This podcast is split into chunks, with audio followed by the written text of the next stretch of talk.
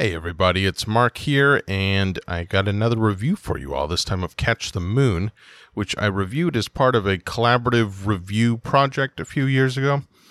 Uh, but I went to look it up the other day, I don't even remember why, and I discovered that the website it was posted on no longer exists, so I figured I'll post it again so it can exist. I did add a few things because the original review had the rules explanation elsewhere, and so I didn't need to talk about that at all. So I added a little bit more to make it a bit more comprehensible. But this is essentially what I posted back then. As a reminder, if you'd like to support me, go to patreon.com slash the thoughtful gamer. And fun fact, I've been doing more YouTube stuff. So if you like videos, and I promise they are not long and annoying, go to the Thoughtful Gamer on YouTube. I'm trying to get up to a thousand subscribers. I'm slowly but surely making my way there. That's kind of a big milestone on YouTube. So hopefully I can get there soon. Here's the review. Catch the Moon is delightful, with its tone somewhere between the destructive madness of Jenga and the serenity of a collaborative art project. Indeed, the win loss conditions are the slightest form of incentive possible, and I can't imagine anyone ever feeling genuinely competitive over a game of Catch the Moon. Quickly, it shifts from opposition to teamwork as you root for your ostensible opponents to successfully place their ladders in creative and exciting ways. That's right, I said ladders.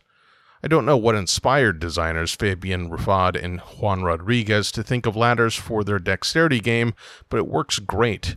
They're an awkward enough shape to both be annoying to manipulate and capable of forming complex, perilous structures. The rules are extremely simple. Roll the die.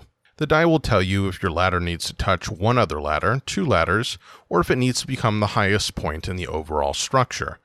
That last one's the real challenge, and successfully creating a new peak for someone else to later surpass supplies what some might say is an unreasonable amount of excitement. I love how Catch the Moon expresses the reality that often competitive and disparate individual incentives can interact in such a way to result in something greater than the individual parts. Each person wants to place a ladder according to the rules, but together the players are, unknowingly, building something beautiful and unplanned. It's a type of spontaneous order. Such phenomena are not easily captured by games, which often feel pressured to shoehorn in a single winner, even if the theme doesn't promote that. But as I've talked about on the podcast, it's very difficult to step outside the win loss binary without simultaneously leaving the realm of game. The dreamlike art and presentation are in Catch the Moon's favor. I particularly enjoy the stately, tongue in cheek book of figures housed in the rule booklet that shows possible ways to connect the ladders. Unlike many games where the presentation is wafer thin, Catch the Moon improves as you dwell on the Quixotean absurdity of stacking ladders on a cloud to reach the moon. The fact that failure is met with tears from a weeping moon is the cherry on top. My friends and I have quickly ritualized a simultaneous frenzied cry of, The moon weeps, to further accent the shame. The neighbors haven't expressed any concern for us yet.